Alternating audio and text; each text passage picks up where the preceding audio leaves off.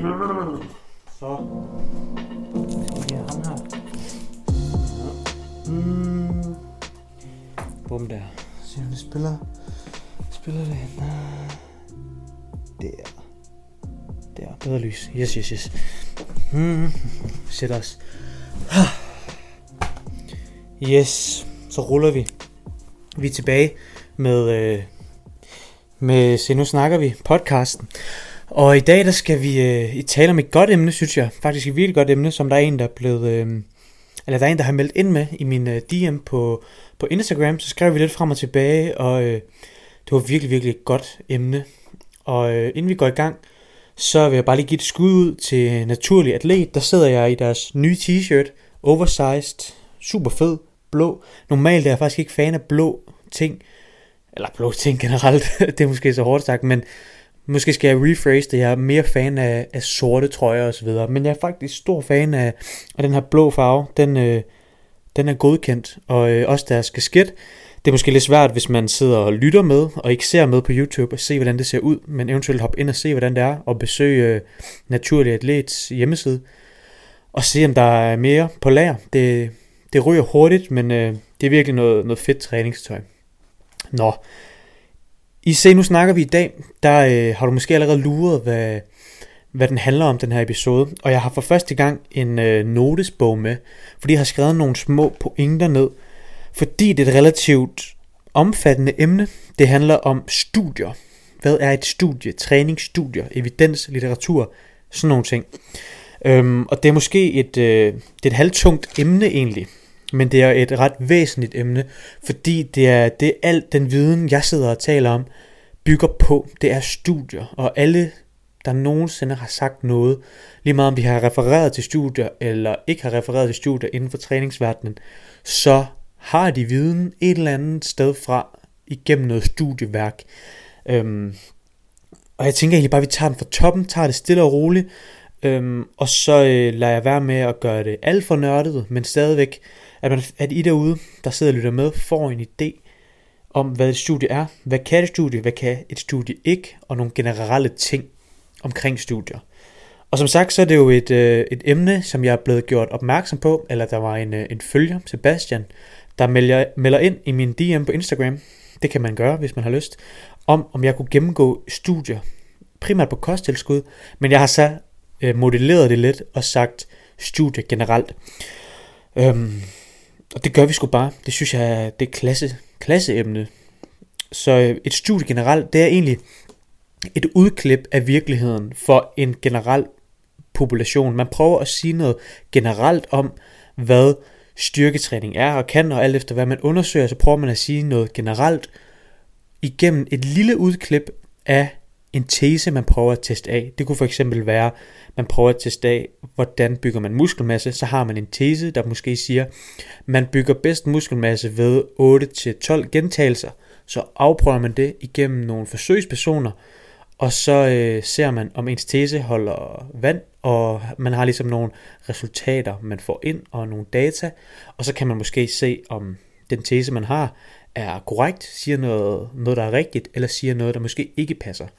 Øhm, og studier kan sige rigtig meget, men det kan ikke sige alt. Og det er vigtigt at huske på, at studier er et snapshot nærmest af den her tese for de her mennesker, som man så prøver at sige noget generelt om. Så evidens og studier er pissegode. Det er pissegodt at kunne referere til, især hvis man øh, bryster sig af at vide noget om træning. Så er det nice at have læst nogle studier, og ligesom vide, hvor man har sin viden fra. Men det er også super væsentligt at vide, at studier ikke kan sige alt, og der er afvielser, og de prøver, studier prøver at tegne et billede af generelle ting, men lavet på forholdsvis små befolkningsgrupper. Ja, så det er vigtigt at vide, at studier kan noget, men bestemt ikke alt. Og der findes rigtig, rigtig, rigtig, rigtig mange studier. Altså virkelig mange studier. Og dermed, så, øh, som du måske kender det, hvis du øh, laver en øh, gymnasieopgave eller et eller andet, så er det ikke altid, at man leder efter noget, der er rigtigt, så at sige, men man leder efter noget, man googler en eller anden idé, man har, og så leder man indtil man finder noget, der passer til den idé, man har, så man så kan bruge som kilde. Og det kan man også med studier. Det kan være super nemt at gå ind på diverse databaser og finde et studie, der bakker ens holdning op. Men det betyder ikke, at holdningen nødvendigvis er rigtig. Og det betyder heller ikke, at holdningen er forkert. Det er bare vigtigt at vide, at der findes rigtig meget derude, så ser du et Instagram-post, en YouTube-video eller et eller andet med folk, der har refereret til studier, linket til studier, så, så vær opmærksom på, at det er forholdsvis nemt at finde studier om alt. Nærmest alle, hvad kan man sige, holdninger kan bakkes op igennem et studie. Stort set. Det, der er måske nogle undtagelser, men det er sat nemt at finde noget, der siger noget af det, man selv siger, fordi at der er så meget derude. Så det er vigtigt at have styr på. Øhm, altså jeg, jeg mener, det er vigtigt at vide i hvert fald, at, at lige meget hvad man mener eller læser, så er det næsten så er det næsten sikkert, at der er et eller andet, der har vist noget af det her, fordi der er så mange studier. Altså der er så mange. Kæft, der er mange. Det er helt sindssygt. Nå. Øhm, og så, øh, så er der noget mere nørdet, måske noget mere teknisk, det er, hvordan et studie er bygget op. Og der er sindssygt mange komponenter. For det første, så kan man se på, hvem forsøgspersonerne er. Altså om det har nogen positiv effekt, har sindssygt meget øh, at sige, hvem forsøgspersonerne er. Er det utrænet, så ved vi, at nærmest al bevægelse eller styrketræning har positive effekter, fordi man aldrig har gjort noget før, så bare det at gøre noget, det vil vise en positiv effekt. Men det betyder nødvendigvis ikke for folk, der har trænet i måske et år eller to, at det gavner dem, eller det virker for dem, men det virker måske for utrænede personer. Så på den måde, så er det også vigtigt at se på, hvem personerne i studierne er. Og det er sindssygt vigtigt at se på, hvordan de her personer, og hvor længe de her personer har været under øh, studiets vinger, så at sige. Altså, de har været under, har det været i to uger, eller har det været to år, eller har det været kortere og længere tid. Det er også sindssygt afgørende for, om man kan sige noget mere præcist, eller om det bliver lidt mere flyvsk, det man kan sige. Øhm, og så kan man også se på, hvem er det egentlig, der har stået for det her studie? Er det købt? Er det en organisation, der øh, har interesse i, at et eller andet studie skal vise noget? Og det er dermed ikke sagt, at alle studier er købt, bestemt ikke, helt bestemt ikke. Men der er nogle studier, som er finansieret af, lad os bare tage et nemt eksempel, kosttilskudsvirksomheder. Hvis du har en kosttilskudsvirksomhed, så har du jo relativt stor interesse i, at du kan finde et studie, eller lave et studie, der viser, at det du sælger har en positiv effekt. Fordi det er fedt at kunne bakke op, at det man sælger, at det spilder folk ikke deres penge på. Men der er det også væsentligt at vide, om det er betalt af, lad os bare sige, et eller andet kosttilskudsfirma, eller et eller andet øh, sportsbrand, der viser, at deres løbesko fungerer bedre end andre løbesko. Er det dem selv, der har stået for studiet og ligesom finansieret studiet, betalt øh, forskernes eller øh, ja, betalt deres løn osv. Det er super vigtigt at have i mente, og dermed ikke sagt, at alle studier eller studier, der viser positive effekter, er købt og betalt af dem, der kunne have interesser, men det findes bestemt derude. Men der findes også rigtig mange studier, som viser noget godt, eller hvad kan man sige, er, er lavet og konstrueret korrekt, sådan at det ikke favoriserer, selvom at det er blevet købt eller sponsoreret, betalt af, øh, finansieret af nogen, der kunne have interesser. Det er vigtigt at have i mente, at nogle gange kan der godt komme en lille øh, konkurrence eller sådan en interessekonflikt imellem dem, der har købt studiet og hvad studiet viser. Øhm, og det leder mig lidt videre til noget, et begreb, som også er relativt vigtigt at kende, synes jeg, når man taler om studier. Og det er det, der hedder publication bias. Og publication bias, det bygger egentlig på, at, at for at et studie kan læses af os normale mennesker, så er der det, der hedder publication bias, som går på, at viser et studie noget nyt, så er der relativt stor chance for, at det bliver udgivet og kan læses, versus viser et studie ikke noget nyt, så bliver det måske ikke udgivet, fordi det er ikke særlig spændende at udgive ting, som allerede er kendte, som allerede er ting, man ved. Så derfor så ser man faktisk øh, ind på videnskab.dk, der har jeg læst en artikel øh, med nogen, der har prøvet at samle sådan, hvad er skævvridning i, at at studier udgives, hvis de kun, altså kun udgives, hvis de viser noget nyt. Og det ses, at 1 ud af 10 studier viser noget negativt. Og det vil altså sige, at 9 ud af 10 studier, der offentliggøres, de viser noget positivt, altså de viser at have undersøgt noget, der har effekt. Og så tyder det jo på, at studier kun udgives, hvis det viser, at det har en, en betydning, eller at det kan medføre nogle positive effekter. Og det er simpelthen fordi, det er relativt uinteressant at blive ved med uge efter uge for de her tidsskrifter, som det typisk bliver udgivet i, at blive ved med at publicere ting, der bare siger det samme som sidste måned. Og det er jo det er måske logik, men det kan også bare skævvride, at man ikke får de negative effekter med, og man ikke får bivirkninger med, eller at man ikke får bekræftelsen i, at det her virker sgu nok egentlig ikke.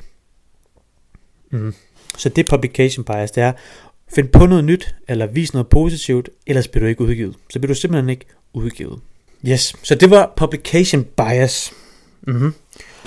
Så er der også meta-analyser. Altså meta-analyser er sådan the golden standard. Hvis man skal referere til noget, så er meta-analyser fucking geniale at referere til, hvis man skal sige noget. Fordi meta-analyser, det er en, en, et stort studie, eller en stor analyse, der ligesom indsamler en masse mindre studier på et givet emne, så man kan prøve at tage en masse forskellige små studier, og så i en metaanalyse, så siger man noget mere generelt om et emne, fordi man kan helgardere sig en smule mere, end man kan ved enkeltstudier. Fordi som jeg nævnte i starten, så er enkeltstudier et udklip af virkeligheden for de her mennesker på det her tidspunkt.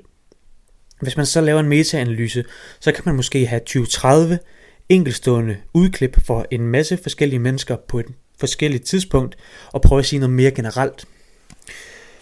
Og det er egentlig også fint nok, og det er også, hvad kan man sige, en bedre måde at referere til. Eller det er i hvert fald et stærkere argument at kunne referere til metaanalyser.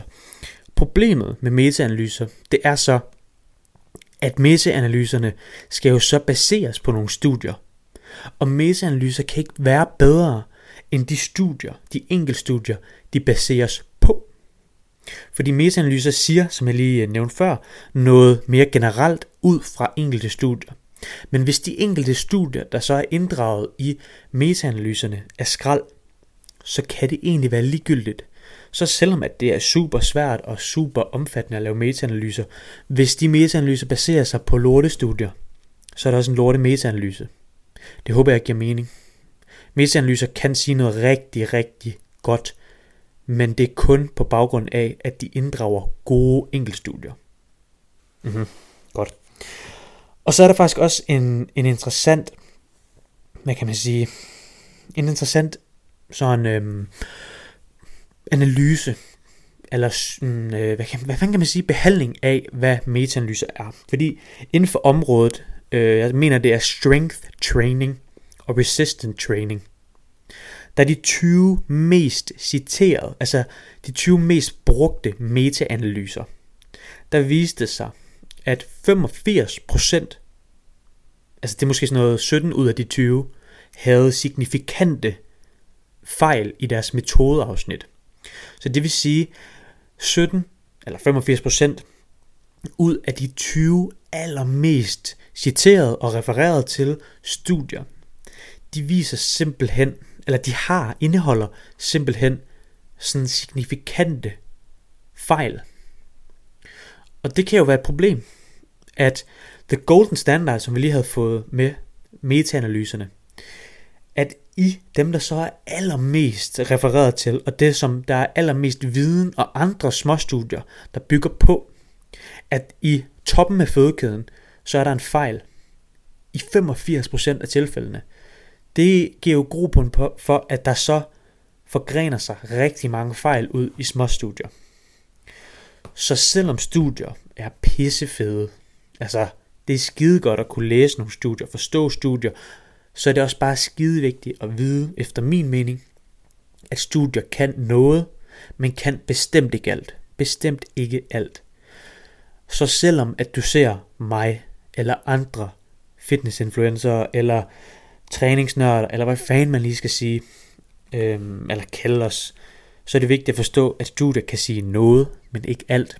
At der kan være fejl i studier, og at man kan finde studier, der bakker ens synspunkt op. Der er simpelthen så mange forskellige sådan gradbøjninger af, hvad et studie er, hvad der gør et studie godt, hvad der giver mening, hvad der ikke giver mening. Så derfor kan det være pisse forvirrende. Men hvis du har styr på de tre sådan hovedting, så tror jeg, du er okay med. At du ved generelt, at studier kan sige noget, men ikke alt. At der kan findes evidens og litteratur på alle holdninger stort set. Og så også tage med dig, at det er individuelt. Det kan være, at noget virker for din kammerat, men det ikke virker for dig. Så derfor er det måske en, en mere holdbar tilgang at læse sådan nogle ting og høre sådan nogle ting fra forskellige folk, at noget virker, og så gå ud og prøve det i praksis, se om det virker for dig. Fordi det er sgu ikke sikkert, at det virker for dig at spise halvanden gram protein per kilo kropsvægt. Det kan være, at du skal op og have 2 gram per kilo kropsvægt for at maksimere din muskelhypotrofi. Det kan også være, at du kan nøjes med 1,2, selvom at de generelle anbefalinger for eksempel er 1,6 til 2,2 så er der nogle generelle guidelines, men du bliver sgu nødt til at tage de guidelines og det studie kan med ud i virkeligheden og prøve det på egen krop. Og det er måske, eller det er derfor, at man ofte ser folk, der er 30, 35, 40 år, begynder at få styr på deres ting, fordi de har måske prøvet rigtig mange ting og set, hvad virker, hvad virker ikke, så har de kunnet skrotte det, der ikke virker, og tage det med, der virker. At spise proteinrigt for dem har virket super godt at få, lad os sige, 2,5 gram protein per kilo kropsvægt, og så kan de gå videre derfra. Så man skal hele tiden være nysgerrig og bygge på og bygge på. Og så er det vigtigt for mig at sige, at det her, det er øh, langt de færreste med studier her, der behøver at forstå det. Du behøver ikke, hvis du sidder nu og tænker, jeg forstår ikke det her. Jeg synes, det er svært at forstå, og jeg synes, det er relativt irrelevant. Så ja, det er svært, og det er relativt øh, irrelevant. Fordi du kan læse alle de studier osv., men hvis du ikke spiser nok, træner nok og træner hårdt nok, så er det sgu lige meget, om du forstår studier, fordi du vil stadigvæk ikke få de muskelvækstresultater, du gerne vil have, hvis det er det, du gerne vil have. Det antager jeg, det er. Mm-hmm. Det er vigtigt at forstå. Og med det sagt, på den her måske lidt tunge episode, så tror jeg, vi holder det kort. Og så øh, næste uge, der, øh, der tror jeg, jeg vil gennemgå syv hårde sandheder om din træning. Simpelthen syv sandheder, der kan være lidt hårde at høre, og være lidt provokerende at høre, men på trods af det, nok desværre er rigtige. Fedt. Jeg håber, du har fået noget ud af den her episode. Jeg håber, den har været lærerig. Selvom den måske har været en lille smule tung, så synes jeg bare, det er vigtigt at formidle, at studier kan noget, men det kan ikke alt, bestemt ikke. Og øh, så har du fået en lille checkliste med. Hvis du synes, det her var nice, må du meget gerne følge med, sprede ordet, sige til din mor, at øh, hun også skal gå ind og følge, og øh, eventuelt så rate showet, eller rate podcasten. Man kan trykke op i, især på Spotify, ved jeg, der kan man trykke på sådan en lille stjerne, og så kunne det være fucking nice, hvis øh, du smed fem stjerner afsted. Det, det ved jeg, at Spotifys algoritme godt kan lide, og så kan jeg komme ud til flere. Men med det sagt, kæmpe fucking tak for, at du ser med. Du lytter med. Lige meget hvad du gør, så er jeg bare glad for, at du følger med. Og du kan finde beskrivelse, eller links i beskrivelsen, hedder det måske nærmere, til mine sociale medier og til min hjemmeside, hvor du kan forhåbentlig lære noget mere. Tusind tak for, at du følger med, og det var denne episode, denne uges episode af Se nu snakker vi, min talepodcast, hvor vi snakker om alt muligt. Fedt. Ha' det godt derude. Vi ses. Cool. Jeg tror, det var okay. Jeg tror, det var okay.